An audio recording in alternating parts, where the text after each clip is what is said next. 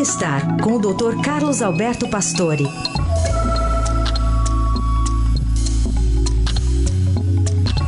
Dr. Pastore aborda os cânceres no sangue. Bom dia, doutor.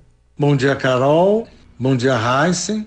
Vamos falar do câncer na fabricação do sangue, que hoje tem tratamento. Os cânceres hematológicos, quer dizer, no sangue, podem atingir a medula dos ossos, que é a responsável pela própria fabricação do sangue, ou ainda pode atingir o sistema linfático, que é responsável pela circulação das células da defesa. Os nossos glóbulos brancos, chamados leucócitos, e os glóbulos vermelhos, chamadas hemácias, são as células mais atingidas. As doenças mais conhecidas são as leucemias, que podem ser muito agressivas. As mais comuns são a leucemia mieloide aguda, que ataca bem a fabricação e funcionamento das células do sangue. Mas existe ainda a leucemia mieloide crônica, que também é um defeito na medula óssea.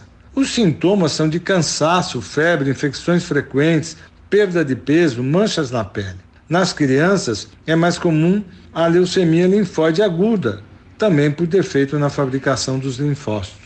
No sistema linfático, os cânceres são chamados de linfomas, e o mais conhecido é o de Hodgkin, que é aumento dos linfócitos.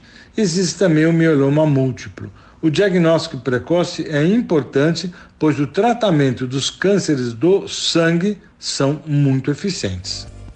Dr. Pastore volta a conversar conosco na sexta-feira.